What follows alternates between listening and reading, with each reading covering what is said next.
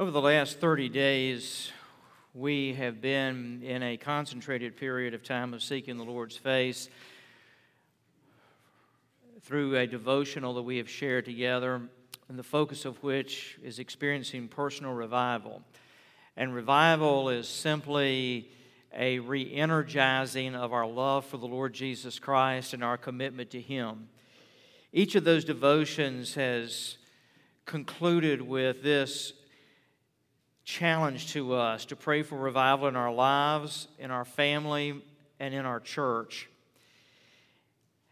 And the focus for today is from 1 Kings chapter 18, verses 20 through 40, which I'll read in just a moment. But there are three questions in the devotional for today. One, am I hungry for personal revival?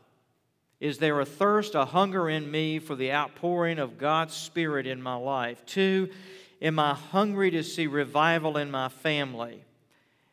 And then, third, am I hungry to see revival in the church? And then this question Do I know of anything in my life, any sin or area of disobedience that would cause God to choose not to send revival to my life, to my family, or to the church? Is there anything in my life, sin, an area of disobedience, that would cause God to choose not to send revival to my life, or to my family, or to the church.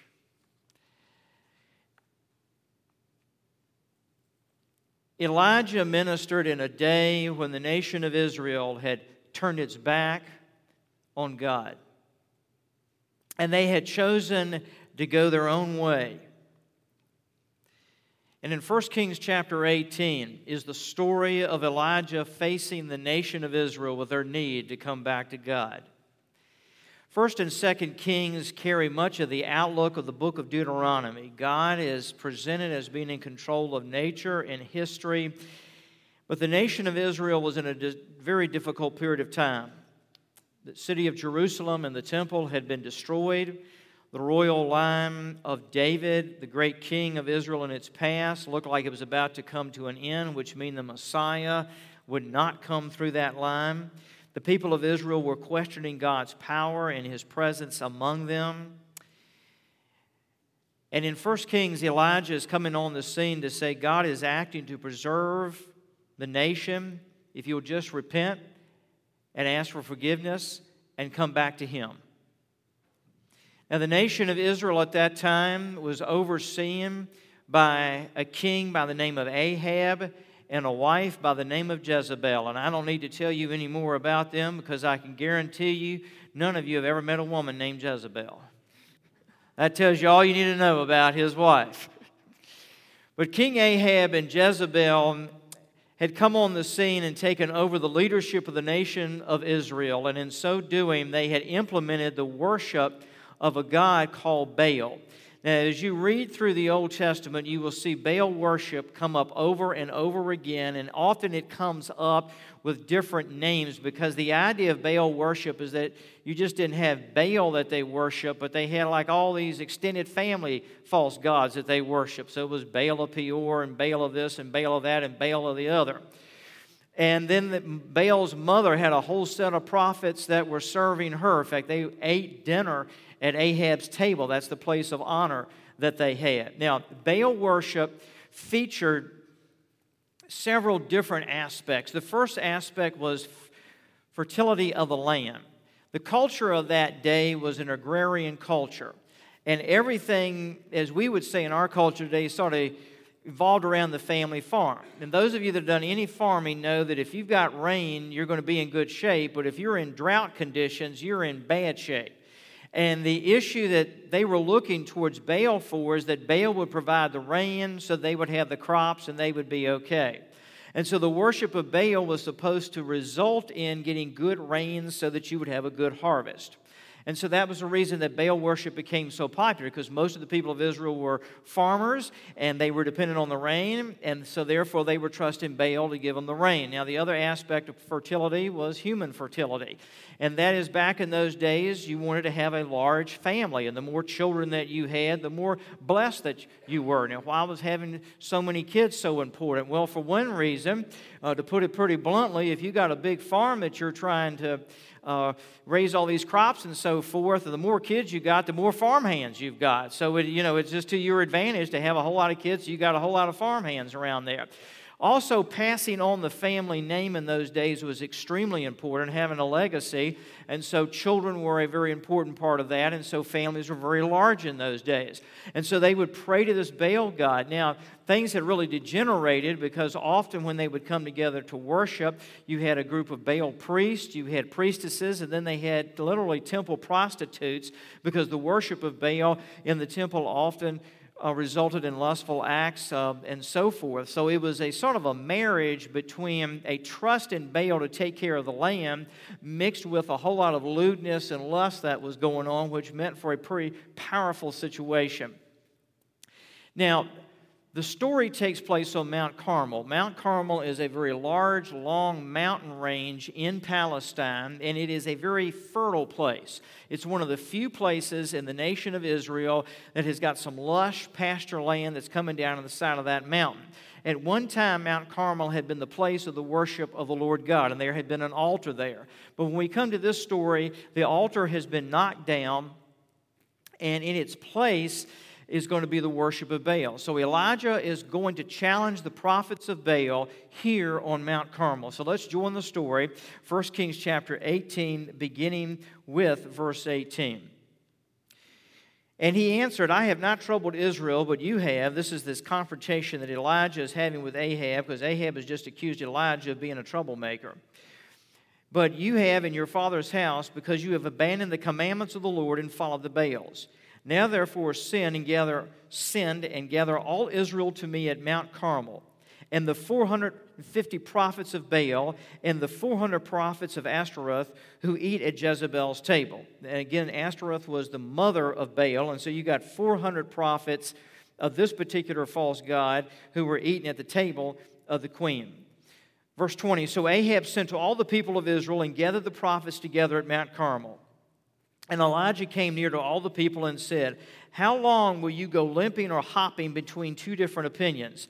If the Lord is God, follow him. But if Baal, then follow him. And the people did not answer him a word.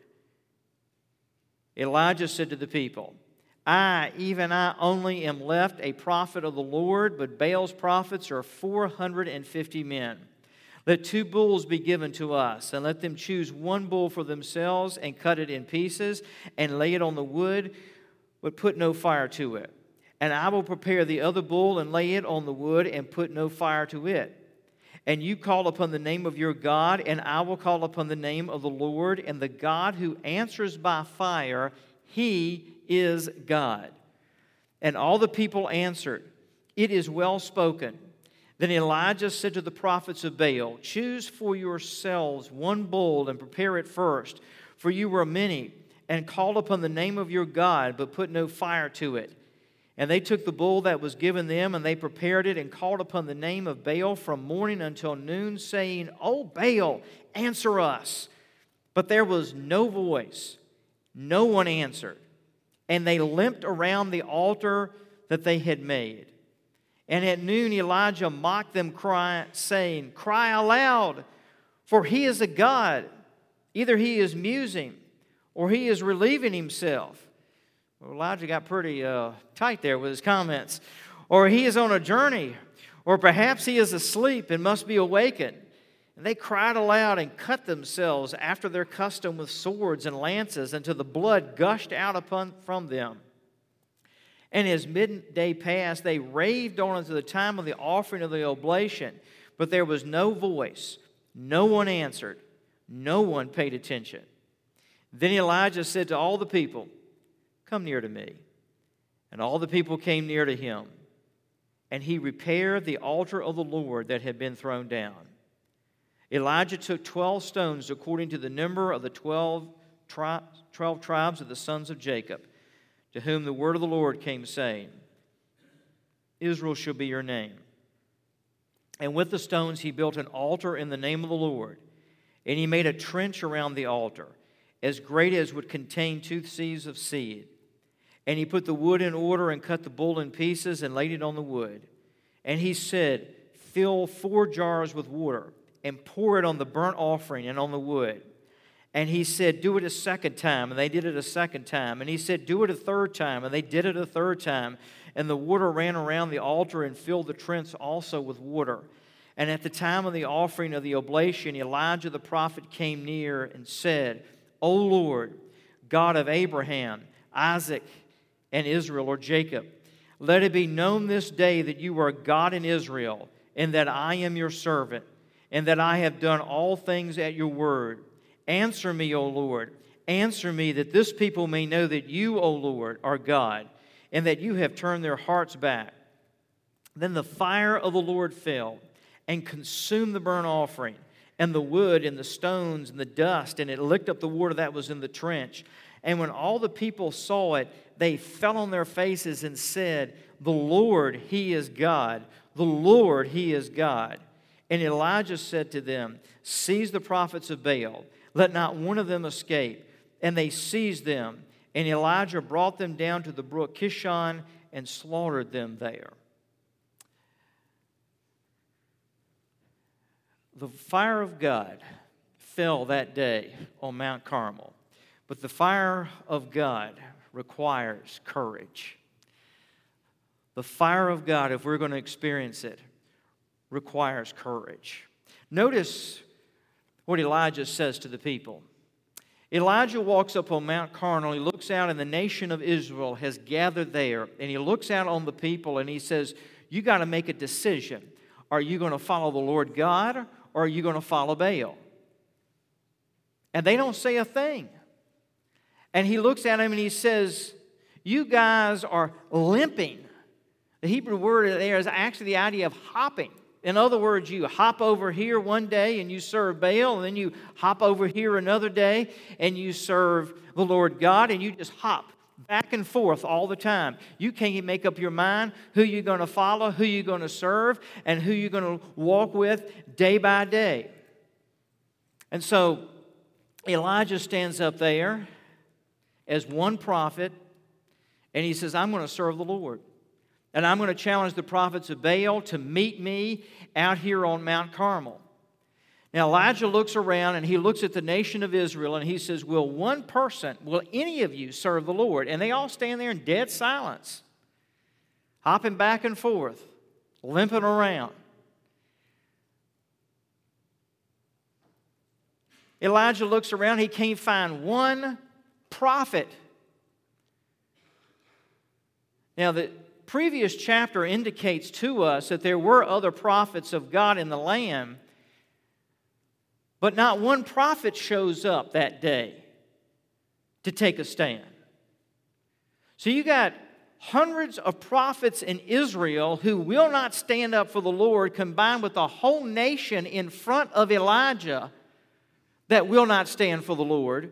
And Elijah's the only guy on the scene. And notice what Elijah's doing. He's got the government staring him down. King Ahab and Jezebel are against him. He's got 450 prophets that are standing there ready to take him out. And he's only one guy.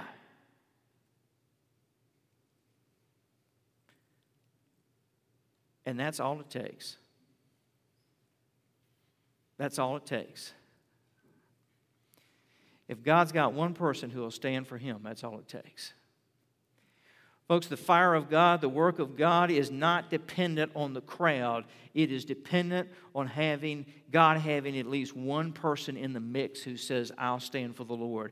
I'll walk with the Lord. The fire of God fell that day not because Elijah won a popularity poll, not because there was a crowd there, but because one man said, I will stand for the Lord God, and I will pray and ask for the fire of God to come down.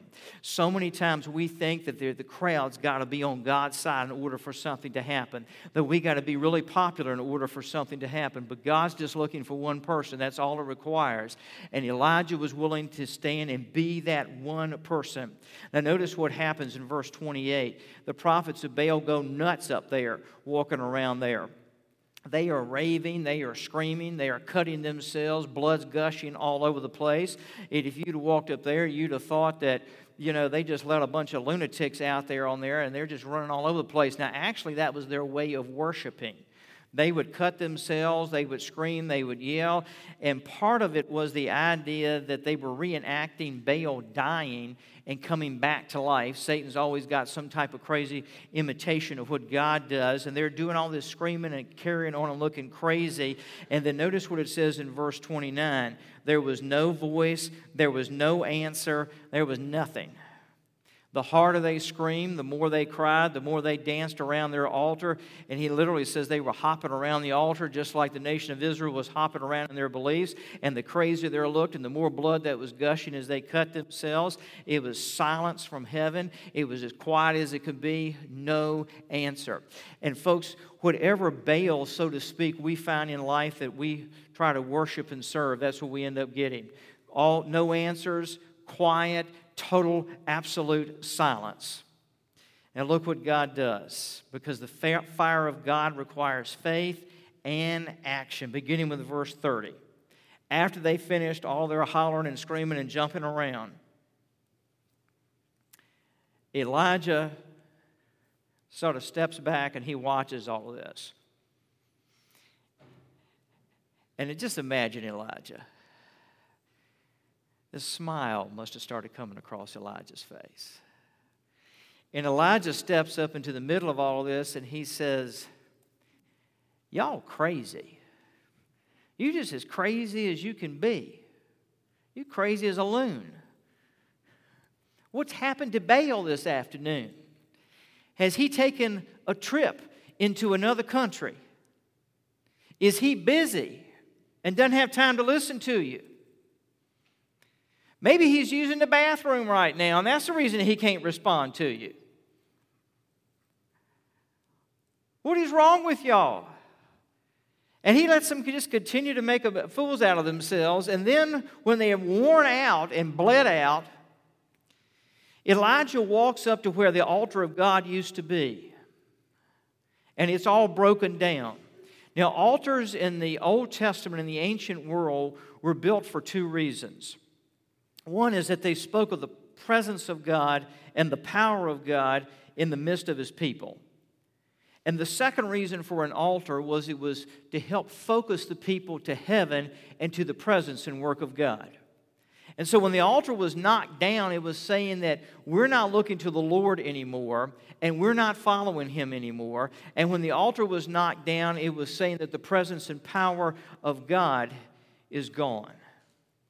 And so as they walk up there, he walks up there, he's still by himself. He's got 450 prophets that are walking around, probably now almost in a, a daze, bleeding, beat up, etc. And Elijah walks up there, and there's 12 stones that he picks up. Now, these would have been big stones.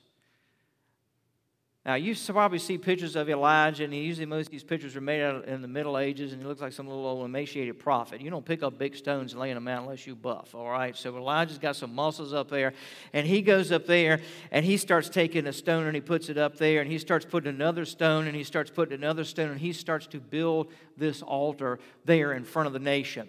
And it is dead silence as people watch this prophet build this altar in front of the people. And then he takes the bull and he prepares it. And then he chops up the wood. Now, follow me. Elijah has to get the 12 stones and pile them up. Elijah has to get the wood and chop it up. Elijah has to get the bull and slay it and prepare it. Nobody's helping Elijah. And man, how easy it is sometimes when you're serving the Lord to feel like nobody's helping me and I'm out and I'm doing this all by myself. It would have been so easy for Elijah to say, Listen, the rest of you don't give a flip. Why should I give a flip? It would have been easy for Elijah to say, I'm worn out and I'm tired of trying to stack stones here and rebuild an altar that y'all don't care about, so I'm going to give up and I'm going to walk away. But Elijah knew that the power of God and the presence of God and the fire of God was worth whatever blood, sweat, and tears he had to go through to get to it. And folks, sometimes God says, I'm going to put you through a building altar season in your life. I'm going to put you through a period of your life where you're going to feel alone and you're going to have to work and you're going to have to work hard to follow me and serve me because in doing so, you were demonstrating that you've got faith to believe me for an outpouring of my spirit. And believe me, if you stay at it and you stay at it long enough, I will honor and I see and I will move. And notice the next thing he does, verse 35 he says, once they got it all in place, he says, I want three jars of water. And I want you to pour these jars, these great big jars of water, and I want you to saturate the sacrifice and fill up the trench that is around it. And then Elijah prays. And notice what his prayer is in verse 37 Answer me, O Lord, answer me that this people may know that you, O Lord, are God, and that you have turned their hearts back. Now, notice the request of Elijah's heart to God Answer me, O Lord, answer me, that this people may know that you, O Lord, are God. Now, the term Lord there is the personal name of God, Yahweh or Jehovah and is the covenant name of God. And what Elijah is praying is, Lord, let the people know that you're keeping your side of the covenant and that you are God. Now, the name of God there is Elohim, and it means strong one, majestic one, powerful one. And what Elijah is praying is, let the people know that you keep your promise and you are the strong one, you are the majestic one. And then notice the second part of his prayer, and that you have turned their hearts back. God, my prayer is that you will send your fire so that they will know that we are still in covenant with you, that you are strong and mighty. That was to pray that they would experience the character of God, and then, God, that you would turn their hearts back to you, Lord. Now, in verse 36, right up from that, at the time of the offering of the oblation, Elijah the prophet came near and said, O Lord, God of Abraham, Isaac, and Jacob, or Israel. Jacob's name was later changed to Israel, so it can be either one. O Lord, God of Abraham, Isaac, and Jacob. Why does he pray and say, God of Abraham, Isaac, and Jacob? Periodically in the Old Testament, you'll see that title of God used God of Abraham, Isaac, and Jacob. Let me tell you why Elijah is using that phrase here to address God. Because in the names of God he uses here, he's trying to say some important things to the Lord and asking for the fire of God to fall. Abraham was the father of the nation of Israel, and God made a promise to Abraham back in the book of Genesis Abraham, if you will follow me, I'm going to make your descendants as numerous as the sands on the seashore. And Abraham, if you will follow me, I'm going to take you to a land that I will give you. Abraham's son is Isaac. When Isaac comes on, God comes to Isaac and he says, Isaac, I'm going to renew the covenant, the promise that I made to your father and that is that you will get a land and you will have a people, and I'm going to make your descendants numerous. And then when his son Jacob comes along, God comes to Jacob and he says, Jacob, I made a promise to your grandfather Abraham, I made a promise to your son Isaac, his son Isaac, your daddy, and I'm making the same promise to you. You're going to have numerous descendants, and you are going to inherit a land. And then through that promise from Abraham to Isaac and to Jacob is that you are going to have a descendant someday who is going to rule the world. That was the messianic line from which Jesus would come. So when Elijah stands up there in front of the whole nation, he's calling them back to the original covenant promise God had made. And what he's saying is this Israel, though you have turned your back on God and walked away from Him, God is here today and He is really waiting and ready to renew His covenant with you because He's the God who keeps His promises. The God of Abraham is the God who kept his promise to Abraham. The God of Isaac is the God who keeps his promise to Isaac. And the God of Jacob is the God who keeps his promise to Jacob. And he is here and he will keep his promises that he's made to you. And, folks, you and I periodically in life have to come back to that fact that the Lord has made a commitment to us, He's made a promise to us, and God keeps His word. And those of us who walk with Jesus and follow Jesus have an even greater promise, and that is that God made the final complete covenant with us in the blood of His Son on the cross and sealed it with the resurrection, and then sealed it even more inside of us when He placed the Holy Spirit in us. So God keeps His word, God keeps His promises. And so He says, God of Abraham and Isaac and Jacob. I am asking you right now to send your fire and to prove to these people who you are, and God to pour out your fire and to turn their hearts, Lord, back to you. And to make everybody understand that God can take on the impossible and win every time, I want you to just pour all this water out on everything and saturate and drench the altar and the sacrifice and fill up the trenches. God loves to take on the impossible in front of a crowd. God loves to take on the impossible in front of a crowd. And, folks, sometimes, not sometimes, a whole lot of times, God is going to take us to places where it looks totally impossible. There's no way we can get the job done. And God has set it up because He likes to show up and show off, to show that He can take on the impossible. We just got to get down on our knees and say, God, we need a miracle from you. We want to see what you're going to do and how you're going to do it. Now, verse 38 Then the fire of the Lord fell and consumed the burnt offering, and the wood, and the stones, and the dust, and licked up the water that was in the trench. The fire of God fell. If you notice in your sermon notes, I've written out there where the fire of God in Scripture represents. First of all, the fire of God speaks of God destroying sin and purifying His people. In Genesis chapter 15 and verse 17, the presence of God is represented as a smoking fire pot and a flaming torch. In Exodus chapter 3 and verse 2, God confronts Moses through the burning bush. In Ezekiel chapter 1 and verse 27, God has the appearance of fire. In the book of Revelation, chapter 4 and verse 5, it says that lightning flashes from God's throne. It is the idea that the fire of God overcomes the darkness of the powers of evil. In the book of Acts, when the Spirit of God fell, it says that He came on the disciples in tongues of fire. There are several ways that fire is metaphoric in Scripture of the presence of God in the work of God. First of all, the fire of God speaks of God cleansing and purifying us. It causes us to begin to worship God, it empowers us to serve God. And the idea of the fire of God is that when the fire of God falls, you cannot control it.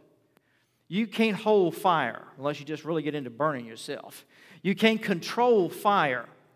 Now, follow me on this, folks. A lot of times we want the blessing of God, but we don't want the fire of God. And the reason we don't want the fire of God is because deep in our souls, we recognize that we can't control the fire of God. When God breaks out and when God goes to work, we can't control that. And so many times we want enough of God that we feel like we can control that part of God that He reveals Himself and shows us and demonstrates, but we don't want all of God because we know we can't control all of God. But when God comes to us and works in our lives, He says, I'm not going to give you just enough so that you feel like you can control this. You either got to have all of me or none of me. When you get all of me, you can't control it. I got to control you. Same thing with the church. We can't say, God, give us enough of a blessing so that we can control the blessing. Rather, we have to say, Lord, pour yourself out, and if we can't control it, well, we're not going to be able to control it. And we're comfortable with the fact, God, that we can't control you. That you have the privilege and the right to do whatever you want to, any way that you want to. Now, notice verse 39. How did the people respond? And when all the people saw it, they fell on their faces and said, The Lord, He is God. The Lord, He is God. when all the people saw it, they saw the fire of God. What did they do? They fell on their faces. That was an act of submission and worship to God. Now, I want you to see the contrast. They went from limping to bowing. They went from limping and hopping back and forth to bowing. And the fire of God and the outpouring of the Holy Spirit will take us from limping to bowing. And then notice what they said. You see, when Elijah first went and said, Are you going to follow God? they were dead silent, wouldn't say anything. Now, notice what they're saying The Lord, He is God. The Lord, He is God. The word Lord there in your English translations is capital L O R D. Again, it's the personal name of God, Yahweh. God there, capital G, small k, so when D is the Hebrew name of God, Elohim. So what they're saying is Yahweh is Elohim. Yahweh is Elohim. Had you been there on Mount Carmel that day, this is what you would have seen thousands of people getting down on their knees, putting their faces on the ground in an act of worship and submission to God. And then all they would have been saying over and over again is, Yahweh is Elohim, Yahweh is Elohim. What were they saying by calling out his name like that? They were saying, God keeps his promises, and he is strong, and he is majestic to do so. Yahweh, the promise keeper is Elohim. He is the strong one, the majestic one, the powerful one. Oh, folks, would you please hear me on this? When the fire of God falls on us, what we will begin to confess is the same thing Yahweh is Elohim. Yahweh is Elohim. He keeps his promises, and he is the strong one. The New Testament way of saying that is simply this Jesus is Lord, Jesus is Lord, Jesus is Lord. I don't care what my situation, Jesus is Lord. I don't care what I'm facing, Jesus is Lord. I don't care where I am in life, Jesus is Lord. I don't care whether it's a good day or a bad day, Jesus is Lord. Whatever the temptation is that Satan is trying to drag me into, Jesus is Lord. Whatever it is that's defeating me and trying to ground my face in the ground, Jesus is Lord. Jesus is Lord. I'm going to bow before him and I'm going to worship him and I'm going to confess over and over that Jesus is Lord. And someday when he comes again,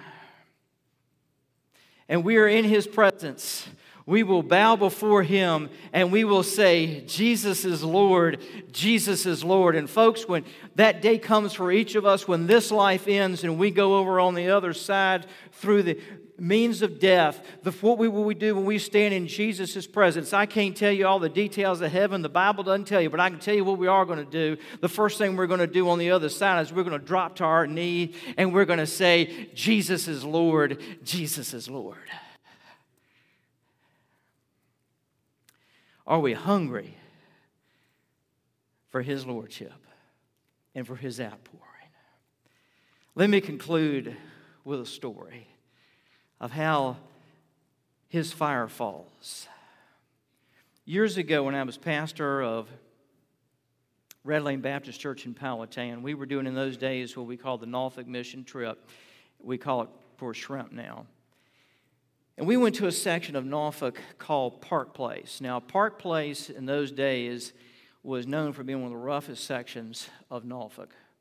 They had shootings and prostitution and drugs, the whole bit. And uh, the Lord called us to work with in the old Park Place Baptist Church alongside another small storefront church called Holy Trinity Church. And so we worked with those two churches. And we had an awesome week. I think we came up to like 150 kids from the neighborhood that came in for that vacation Bible school. We uh, did the Bible schools in the first years there in the, in the fellowship hall of that church, which was in a basement underneath the sanctuary.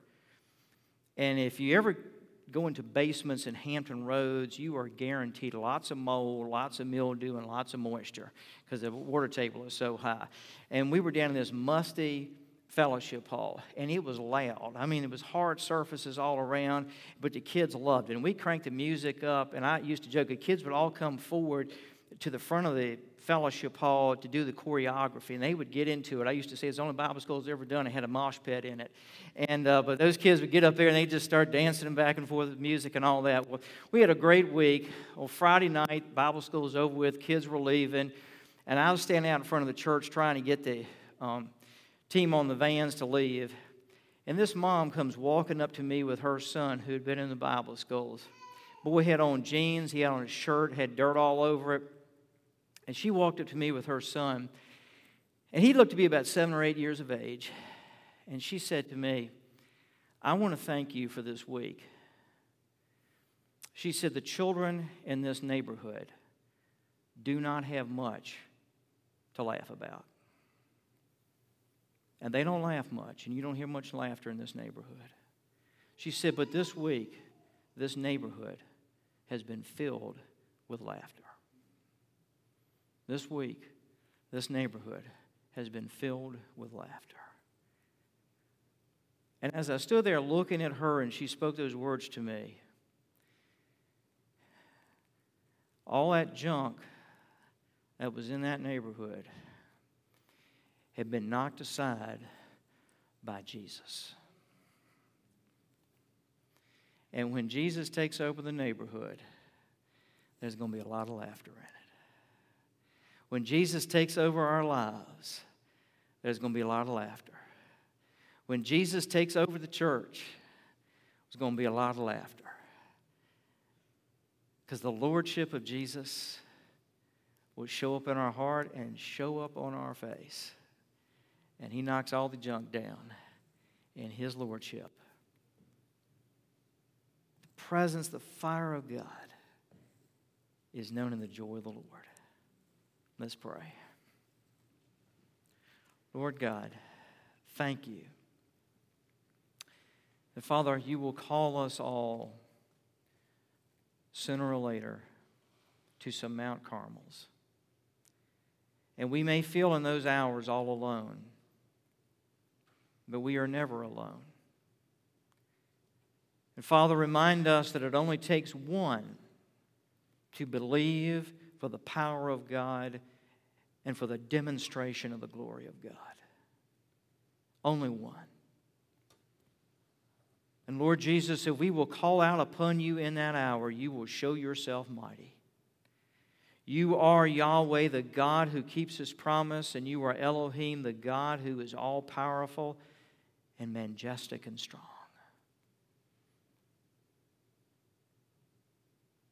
And Jesus, you will work to bring us and whoever else to, Lord, get on our knees and just say, Jesus is Lord. If you're here today and you've never said that to Him, I want to invite you in just a moment as we sing to say, Today I want Jesus to be the Lord of my life. I want to give my life to Him, my future to Him, my steps to Him, who I am and who I will be. I want to give all that I am to all that Jesus is. I'm going to follow Him. I invite you to come. We'd love to pray with you about making the most important decision you can ever make in life. If God's moving upon you to make any other decision, I encourage you to make that as we sing. And if it needs to be made publicly, then I encourage you to do that. Father, have your way with us now as we say to you, Jesus, you are Lord. Let's stand together and sing, Come if you will.